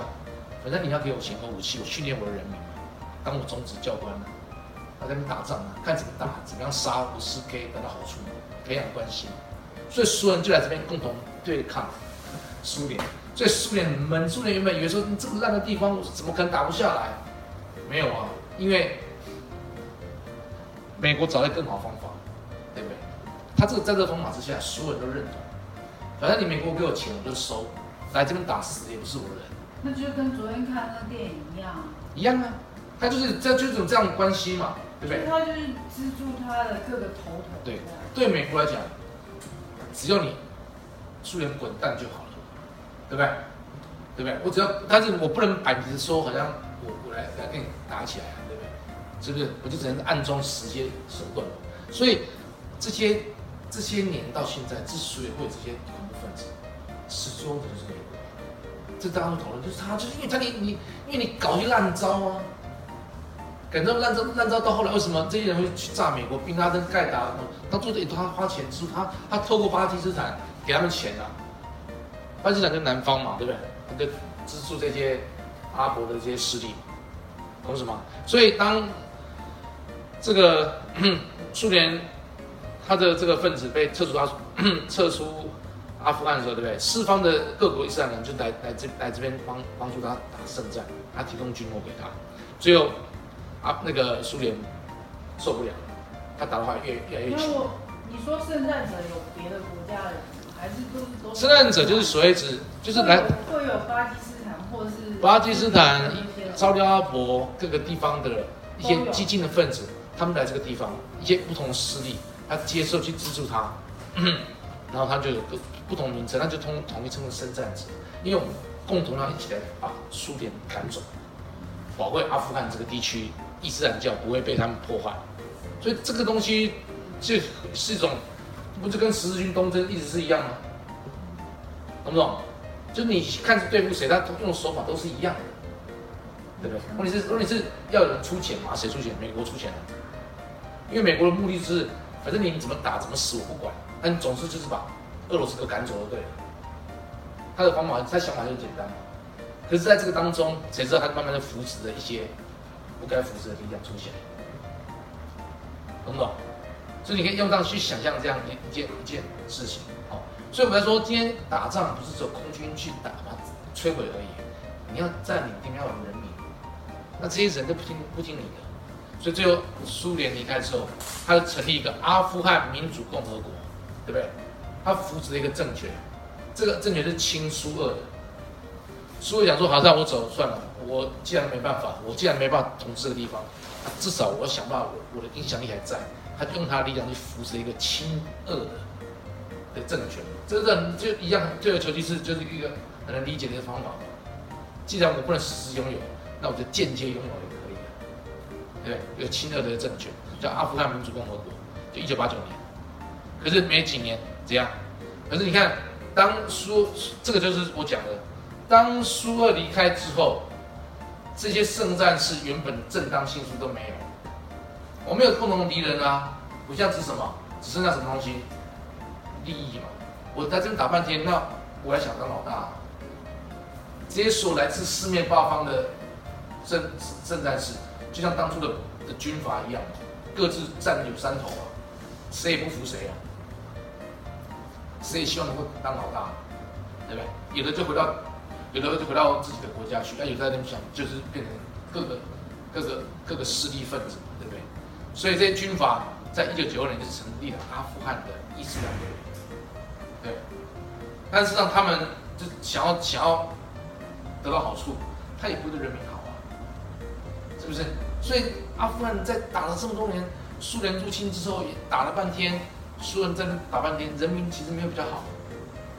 就像格格所说的，我也没比较好，那我加入你好了，你让我吃到我出来，我就跟你去打仗好了。不然我还有什么选择？我没有别选，我没有别的选择了。你懂什么？没有别的选择，真的没有别的，真的没有别的选择了。对，那在这个时候，塔利塔利班就崛起了，懂不懂？在阿富汗这个那个内战，这就属于阿富汗内战时间。当苏联离开之后，他里面全国打成一团，军阀割据，对吧？打成一团之后，塔利班崛起，他们就跟就跟共产党其实有像。所以当初塔利班的那个美国老美也是资助他嘛，塔利班是从南部的这个坎大哈这边的一个。所以这个时候，等苏联走掉之后，美国也没有在里面。美国也想把手伸进来啊，所以美国花了多少钱？对不对？那时候是在对付苏联的时候，那如果苏联瓦解了，这一段空窗期，就是在他打九一一之前这一段，其实美国就没有在里面。对，这段时间就是你看，他慢慢有个政权，他们国家自己对我我现在在，我现在在介绍这个阿富汗，他那时候在内战这这个阶段，对不对？可在这个阶段为什么会会有塔利班的崛起？就是说，在更早之前，其实美国政府其实花钱给塔利班。那塔利班你要知道，塔利班的本名他叫学生，我们叫神学士，哦，他叫学，他是他其实是很穷，是学是在南方的地区，喀布尔是在东北方嘛，他他一般从南方这边崛起，对，那他其实是他其实一些学生是一个很贫穷的一些组织，那一些叫神学士，他是逊尼派，他他主要是普什图人，在这个这个、等一下我讲他有很多不同的族群部落之类的那种概念，对。所以他们在南部的这个第二大城城成立之后，他那个时候就怎样？他知道全国内战打乱七八糟，他提出口号说，跟阿富汗人讲说，我会带来和平，我会解救你们，对不对？吸引大多数的一些阿富汗人加入他，这很合理呀、啊。你这已经都不知道该怎么办，不知道该到底要相信谁了。苏联走了，来了一个更烂的，来了剩下的也没有比较好，对不对？可是突然一个人说，好，我来一个。我当地人说啊，听我的，然后我会让带来很多这样的啊，就也是被骗了，对不对？所以到一九九六年，塔利班政府成立了阿富汗伊斯兰酋长，就是跟这个现在要叫一样的名称，它是塔利班的政权。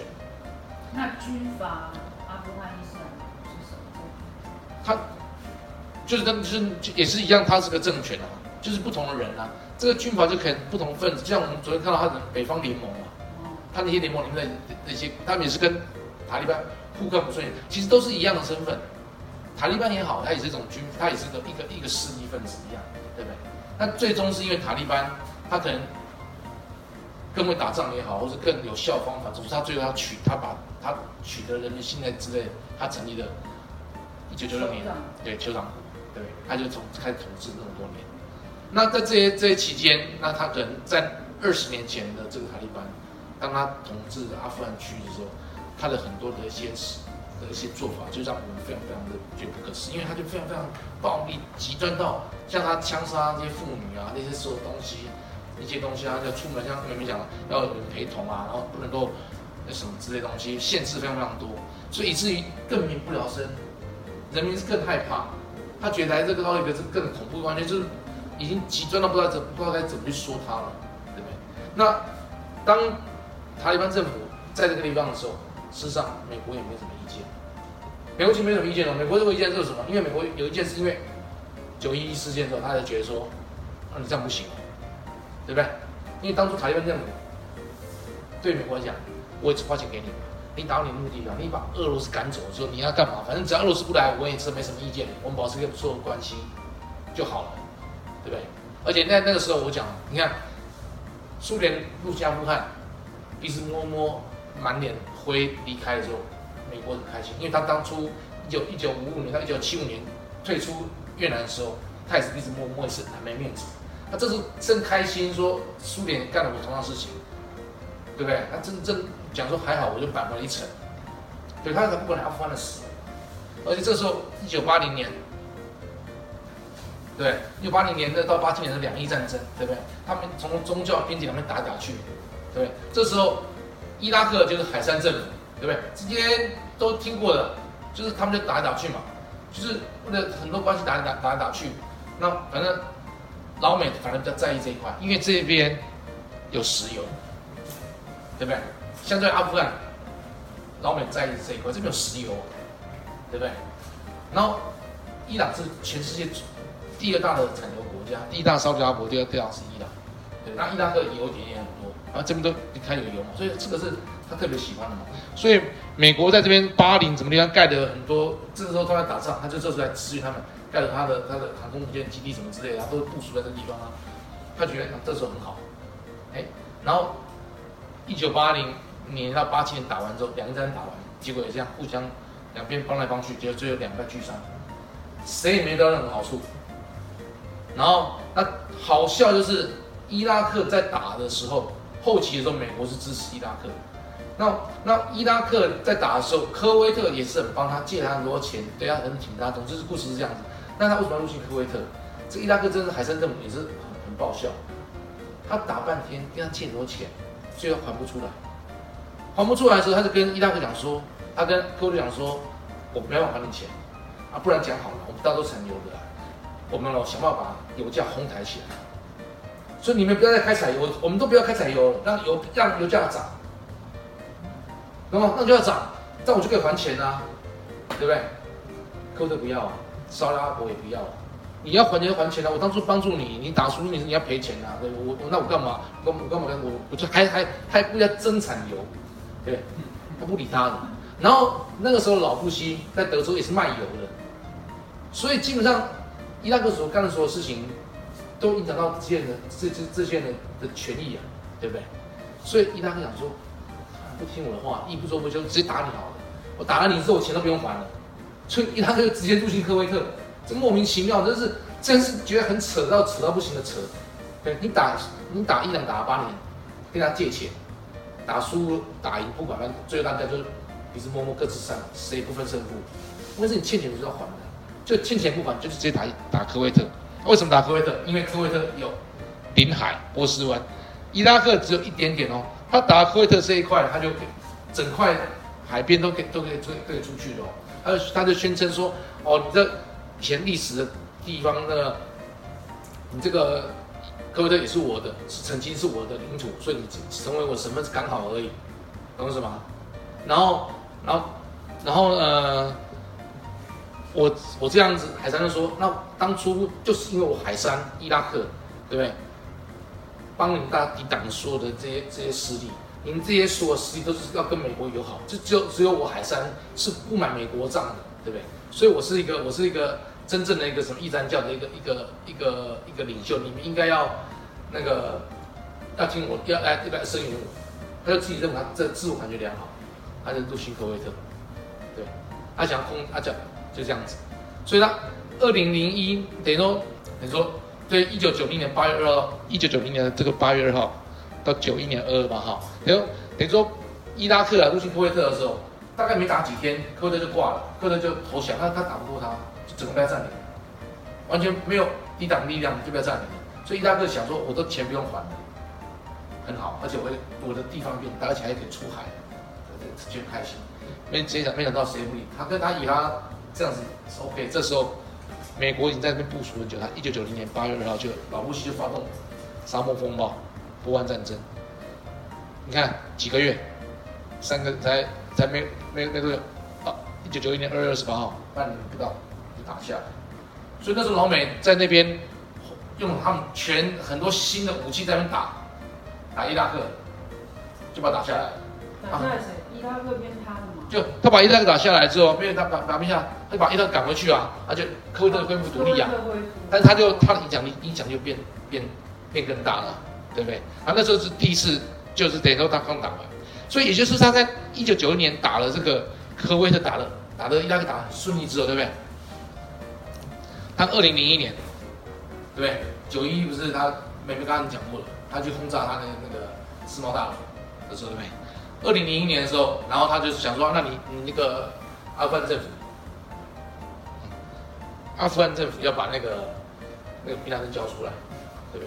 其实这段时间，其实美国重心都放在这波斯湾这个地方，犹太中他更不管阿富汗，而且阿富汗就是没人不想不要理他了。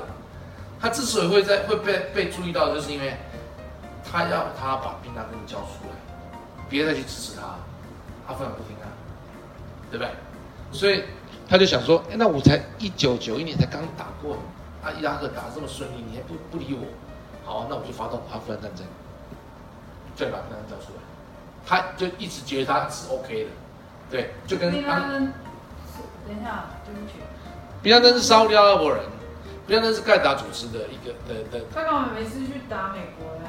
那宾拉登当初的盖达组织，他们为什么原因他发动恐怖的那个飞机啊，去去炸世贸大楼？其实这个这个我没有去研究。那个时候阿富汗就好，没有好好，他就没有他他跟阿富汗阿富汗无关，他他他他他只是去阿富汗那边，他收留他，对。那之所以宾拉登为什么会发动这样的一个这个东西去攻打美国，我觉得他应该也是有些他一些原因，但是我没有特别查他。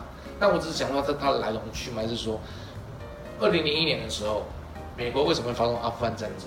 因为他就是希望阿富汗把边疆人交出来，你不要再保护他了，对不对？但是阿富汗的塔利班不理不理那个美国，他觉得说我干嘛你？他觉得说他们可能听说我有权利保护我的客我的客人，边疆人是我的客人，我不能出卖我的客人，所以我就坚持不交出去，对不对？好，那这时候美国也找一个借口理由。美国其实重点放在这个科威特、伊朗这个地方、波斯湾这个地方，阿富汗这这边，也许他一直有想法，但当初美苏联在那边跌跌大跤，他花了很多方式扶持圣战士把他赶走之后，他其实就像你们刚刚问的嘛，他也想去啊，但是找不到时间点，没理由去，没有理由去嘛，对不对？苏联已经撤了，对不对？啊，这个人家刚去，你先交走，你就后脚来，就痕迹太明显，对不对？好，这个时候又发生这个恐怖分子九一的时候，那你又不交出宾拉登，好，我刚好来打你当好而已。而且他觉得说，我才刚打过伊拉克，十年前打他，打那么快，不到半年他就就被我打挂了。你这个，你这个阿富汗这么烂，我更简单，我更好去更好处理，对不对？而且我更好的理由是因为我是为了去全国人民的期待要去找出那个头号分子啊，宾拉登啊，所以他真让他二零零一年发动了九一的。阿富汗战争，这仗一打打了二十一年，就跟他越战一样，最后必死不活也是很狼狈的离开。所为什么说这条阿富汗叫帝国坟场？今天所有的东两冷战以来东西方最强的在那边，通通没讨到好果子吃啊！就是最后你看成功的是谁？就是那些被他扶持起来的一些那些所谓的那些那些分塔利班政府。没有人敢再去。对不对？你看，可是你看，打半天，可怜这些当地人民。好，所以我们这次来讲，好，这个阿富汗战争。好，那那最后提到，最后二零零三年到二零一一年，所以二零一一、二零零一年他去打阿富汗，二零零三年又发动第二次波湾战争，叫海珊把他交出来，对，他叫海珊要离开那个，对不对？离开伊拉克，因为他打了，他这边打了。一九九一年打了伊拉克，他离开科威特法吐出来，可是海珊一直在搞些有的没的东西啊，对不对？是不是？所以他最后还还是要希望海珊要离开，结果呢，海珊最后也是被他也是被他也是被他打败了，对。可是这所有的东西一直延续到现在。那我们今天继续讲，回到我们阿富汗战争。我们从这边比较快了，我们二零零一年九月十一号，盖达组织就挟持民航机恐怖攻击嘛，对不对？所以美国在二零零一年就声称说，你这个阿富汗政府啊，就支持盖达组织协助槟榔灯，对不对？就像二零零九年，像美美讲，他那个奥巴马征兵了七万人、三万人，他希望能够快速的结束这个战争，因为拖太久了，对不对？所以到二零一一年的五月的时候，他消灭槟榔灯，他就决定说我要逐步撤军了。对不对？好，可是这个时候他已经觉得他已经打差不多，已经国家已经有些声音出现了，一些质疑声出来。十年前，对，二零一一年，那时候他已经就要撤军了，可可是就他还不知道该怎么离开，怎么样收，怎么样怎么样退场，对不对？所以到二零一一年到二零一六年的时候，他已经慢慢把它移交给阿富汗安全部队，懂什么？就是说，美国就想说，那我不要再帮你打仗，可是你自己要有自己的人。所以他把他移交给阿富汗的政府的安全部队，在那个时候的势力的分配，在已经打了十年之后，百分之六十五是阿富汗政府所占据住，百分之十是塔利班的势力所占据到那个地方，另外有一部分的土地是大家在争夺，这懂意思吗？就就美国阿富汗政府也就是那一些军阀，阿富汗政府是美国后来扶植的阿富汗政府。懂什么？所以六十五趴是美国控制，六十五趴是阿富汗政府，等于说他扶持，所以但是他也要移交给他了嘛，对不对？然后到二零二零年的时候，美国跟塔利班在卡达签署和平协议，他承诺一百三十五天就撤军，然后你就别再攻击。但是二零、啊、就是现在落跑那个总统就是阿富汗政府，对对对对对对对对对，阿富汗政府。所以你看到，但是二零二一年塔利班攻克布尔，对，这就是所谓的。其实美国就想离开了，他想叫你们人自己打，他们自己也不打，他们自己也不愿意打。那中间发生什么？这中间发生了什么什么样的的的事情呢？对不对？来，我们再跟大家再往下看，很快就看差不多要结束了。但是这个部分至少大家就是你看，川普在跟他卡达签议的时候，就这 就, 就是讲美国长久以来。他就宣称我从不跟恐怖组织谈判，但他打死他做不了，他就跟塔利班上谈判桌，对不对？他已经违背他自己当初的原则，因为他已经不知道该怎么样收场。哎，等一下，好，这、就是阿富汗战争。好，然后那我们就看到，在这个战争当中，为什么发生这种事？这些阿富汗他们自己 的, 的军队为什么？阿富汗的政府跟警察。他们宣称有三十万，剩着没那么多，就包括他们就是什么？因为我宣称多久可以领军饷啊？你这些所有从西方给我的钱，都给我户头给给用了、啊。他所谓幽有幽灵士兵、幽灵警察，他根本不想，他只要钱，他贪污啊、腐败啊。对，就像梅刚所讲，他腐败，所以怎样，下面人更分不到钱了、啊。对，所以在二零一五年的一个一个全球廉洁指数，它是倒数第三。他只赢过北韩，在索马里也可以。哦，没有中国这个东西吗？你知道吗？所以说阿富汗他就是他的政府根本就是就是这个美国交付给他的这个阿富汗政府，就是根本就不是个就是个扶不起的阿斗，这个烂东西，这个烂东西，懂我意思吗？所以你说人民怎样？人民能能干嘛？今天打仗才撤军，总统先绕跑。如果你是那那个人，撤了才发现这些东西有幽灵人口吗？还是没有？其实中间他应该也这早就已经知道了，所以为什么他们美国打不下去？美国就打不下去啦、啊！你跟我说有这么多人打仗的时候都没有几个人出来，然后一直给我领钱，啊，我的钱这样，我是这这是你说怎么打下去呢？对不对？啊，这这这不就是我讲的吗？这不就是我说的？先那些共产党当初在壮大的时候不就这样吗？对不对？三分抗日，一分哦一呃一分抗日，两分北伐，三分钟进弄到自己，对不对？就是这样子嘛。他根本就没在帮你打、啊，我想要壮大自己啊。所以你看塔利班，对不对？所以塔利班在当在这时候二十年后，塔利班他是利用阿富汗，利用这个地形，利用宗教力量来反抗，他一样是跟人民说啊，相信我，对不对？因为阿富汗人民真是不知道该写谁才好。哎、欸，塔利班不是之前执政，然后全部变得很惨的那一？之前执政变得很惨，然后后来是不是不是很残忍啊？很残忍，对。他这个人民还是信他。那他是二十年前，二十年前之后，他因为窝藏了宾拉登，所以被美国推翻之后，对不对？那那些二十年前的那些老的塔利班，其到二十年后，其实差不多已经都死死挂了挂了。现在现在这些塔利班在上台的这些东西，这么多年下来的上海塔利班，是不是不一样？这就有待观察。对不对？那这些塔利班他只是变得，这些塔利班变得很聪明，他拒绝跟美军停火协议，他就一天打一次政府。为什么？他这样人民受不了、啊，对不对？那那也让世界看到说你你美国不拿我们没办法，逼得你最后一定要跟我谈，对不对？而且他而且塔利班很从历史上他很清楚知道，我就复制这些越战模式就好了。你美国在越战打二十年，最后是逼着默默离开，对不对？我这边也是一样，你在美国在越南打丛林战，对不对？我这边是地形，躲在地坑、躲在地道里面，你跟我打什么东西，对不对？而且这塔利班他很聪明，他在卡达成立流亡政府办事处，因为他原本是他原他原本政府是被美国推翻的，他就显然是一个被政治破坏者，他成立一个办事处，对不对？然后所以中照以前的历史，那很多东西中国应该偷偷早就知道。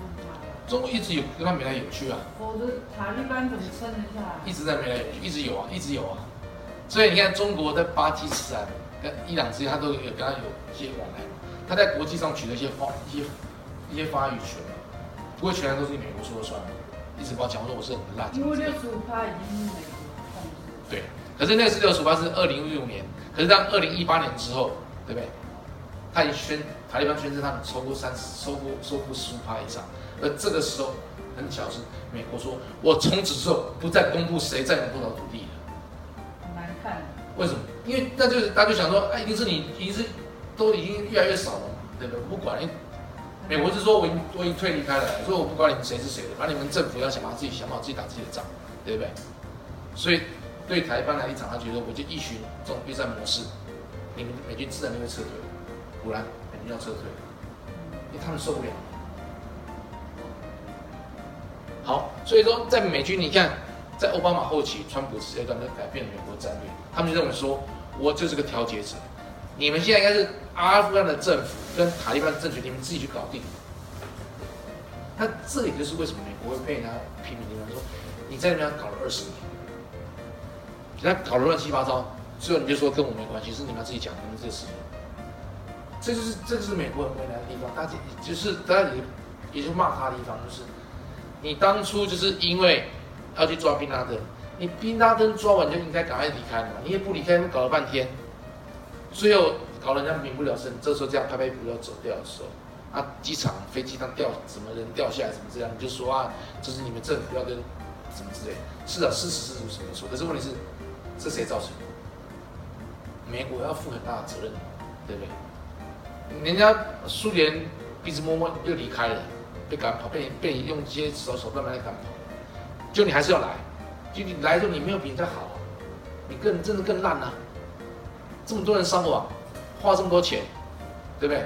那你用一些这种最不利于美国方式结束，对他来对美国来讲，他困难在说，我如果提早撤退，就等于宣布我战败，他的面子更挂不住。那他延了十年更还是一样啊，他不得不走，所以他这是走定啊，然后他是走定了。他拖拖拖，他是想要用什么样的方式能够让他好一点的下台、啊？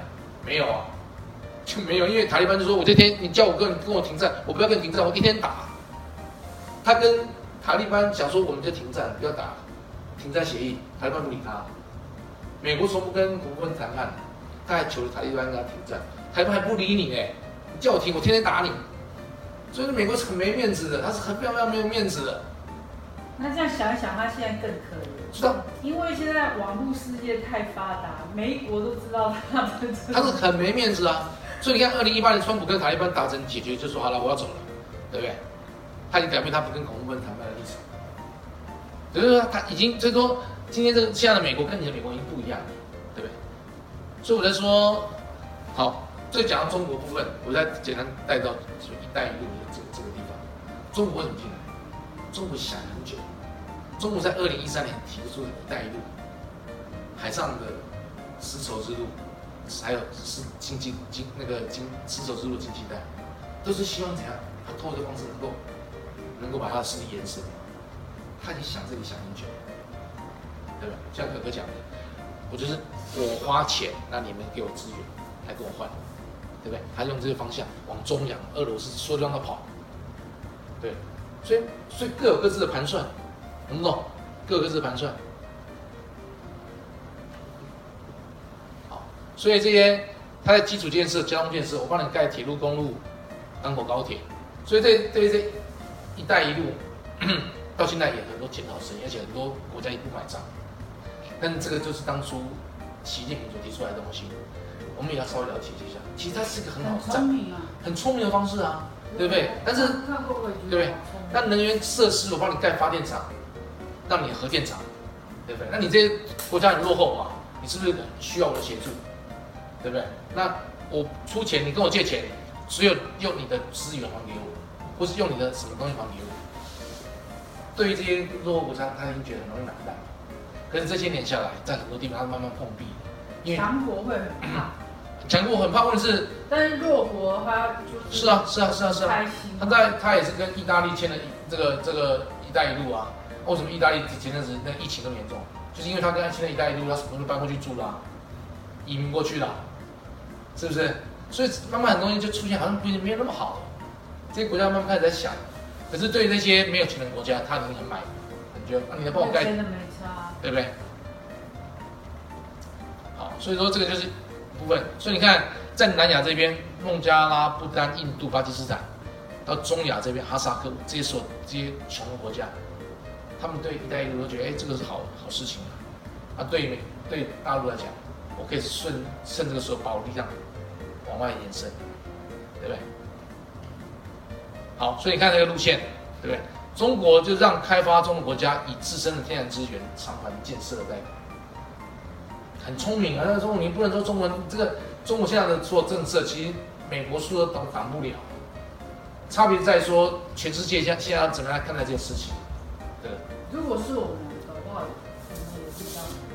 没有，我们其实没有啊，其实中国一直。如果以你来当中国的执政，这是个。好的战，很好的策略、啊，很好的策略，你不能不佩服他是很好的策略，对、啊，就看他怎么执行而已。但是问题就是所谓的大家对中国，就像他没有信，没有信用，你知道吗？没有信用，比美国有信用。对啊，所以哈，OK， 好，所以我在说，或许给大家一个想法是说，想象在这种立场之下，哦，其实，在阿富汗发生什么事情，阿富汗首当其冲，阿富汗人民。日子实在是过太难过，这么多年下来没好日子过，对不对？那还有他新来的塔利班政权，还有落跑的阿富汗政府，还有撤退的美国，还有一个积极扩张的中国。如果你在五个人当中，你会想，你会怎么做？你想想看，对不对？这个阿富汗最终还是要得到解决。为什么你会期待什么事？你会怎么做呢？这一代人。塔利班看有没有，对不对？是不是？就是你说你是塔利班，你会觉你你会想怎样才是你的最大的利益？对于就像我们刚刚前面提到的，对美国来讲，我离开了，我很难看。但是如果中国能够不要来，至少我还可以还可以接受。那你们要活要死，那你家的事情，对不对？美国人这样想的嘛，这个很容易理解。那这时候中国他会怎么做？他应该。无所不用其极的啊，一副就是啊，配合的去协助他把政权建立，他不会想去占领他嘛。我只要能够势力能让我从这边过去，路可以开，通能能够能够让我通过它，能够把船我车可以开过去，可以往来，对不对？我才不要花钱去那边打仗干什么，帮你保卫什么东西，对不对？是不是能够赚钱就好了，对不对？所以说的第二个西车。对，希特勒在盘算瑞士的，是不是？这所有人的想法一定都会不，因为所以我才说，这种势力之间的之间消长，或许就是大家要去想的一些一些东西。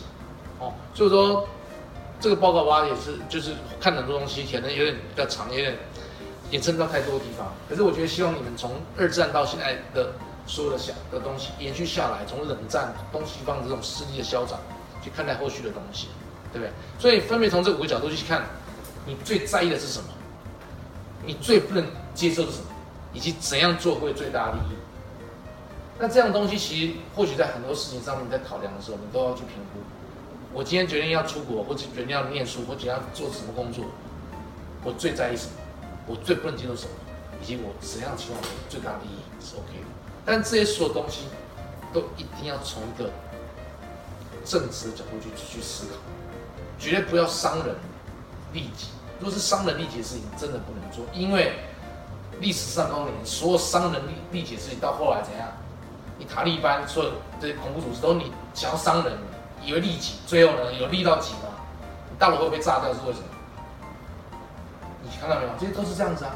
你陪着那些所有圣战是最后呢，他来他来你美国政府土地上面搞一些破坏，搞一些恐怖恐怖恐怖分子，对不对？你所有想要伤人利己的事情，到后来其他最终历史高分是知我自焚，一定是以我自焚。好，所以来说这个应该就是我觉得很多最后一章就是一些激烈的武力啊的方式，这是必然的结果。可是大家去思考这个东西，不管你用了什么敌人，敌人的朋友啊，资助反对方啊，你看我们他他所所有的招式都是这样子，去资助那些那些小动作，去让他对方，反正我既然不能来，我就叫别人来来跟来给你动手脚，连接次要敌人，打击主要敌人，枪口对外，对不对？所以这所有的东西都是都是都是几乎都是在这些故事里面看到的，对不对？所以我来说，不管是一个什么正统啊、王室啊这种继承的正当性，哦，就是东西方互相打来打去，其实都不关乎这些东西，这些议题是不是真的需要这么在意，还是我们应该有些更宽容的心、更包容的心，允许那个也不一样，而不是一直就是我对你错，非有集体这种概念，不应该是这样子的哦。应该是有更多包容、更多元。我们从这历史上应该学到是更多包容、更多元，不能就是一副就是你不听我的，那就是我的敌人。我想要找另外一个人来来来把你干掉。永远用这种逻辑去想事情之后，就是世界氛围可能有在转变，那德国就愿意收难民。对，是。所以我来说，这种包容多一些选择，就不是我觉得可能或许是在未来世界我们应该特别注意的地方。而且我们要自立自强，你不要期待着别人不要打你。所以我们以前早期说匹夫无罪，怀璧其罪，对不对？以前庄子讲所谓的无用之用，是为大用。现在这世界也没有什么无用之用了哦，全世界没有地方可以躲了。以前南极、北极最无用的地方，没有人可以居住的地方，现在还不是这样，大家一直往上去挖东西，对不对？这已经没有什么无用之用，所以是相对的，保持低调就是无用之用，懂是吗？你不要觉得说今天我阿富汗很烂，所以你们不来打我，所以我应该一辈子都可以中立，没有这回事哦。他就是他这样，以前希特勒不打他，只是因为顾不到他而已。现在阿富汗谁顾不到他？所有人来排考乱七八糟。所以你唯有自立自强，懂不懂？你唯有自立自强，让别人有没办法打你的理由的时候，他就不会打你了啦，懂什么？你不要想说啊，我变得很烂很弱，不是哦，不是这样子的哦。庄子的无用之用不是这个概念。是相对的要保持低调，但是一定要有一个东西是别人不能打你，懂是吧？好，所以说我们从历史里面学到的东西，我希望在看待历史的时候，其实它是可以很好玩的。好。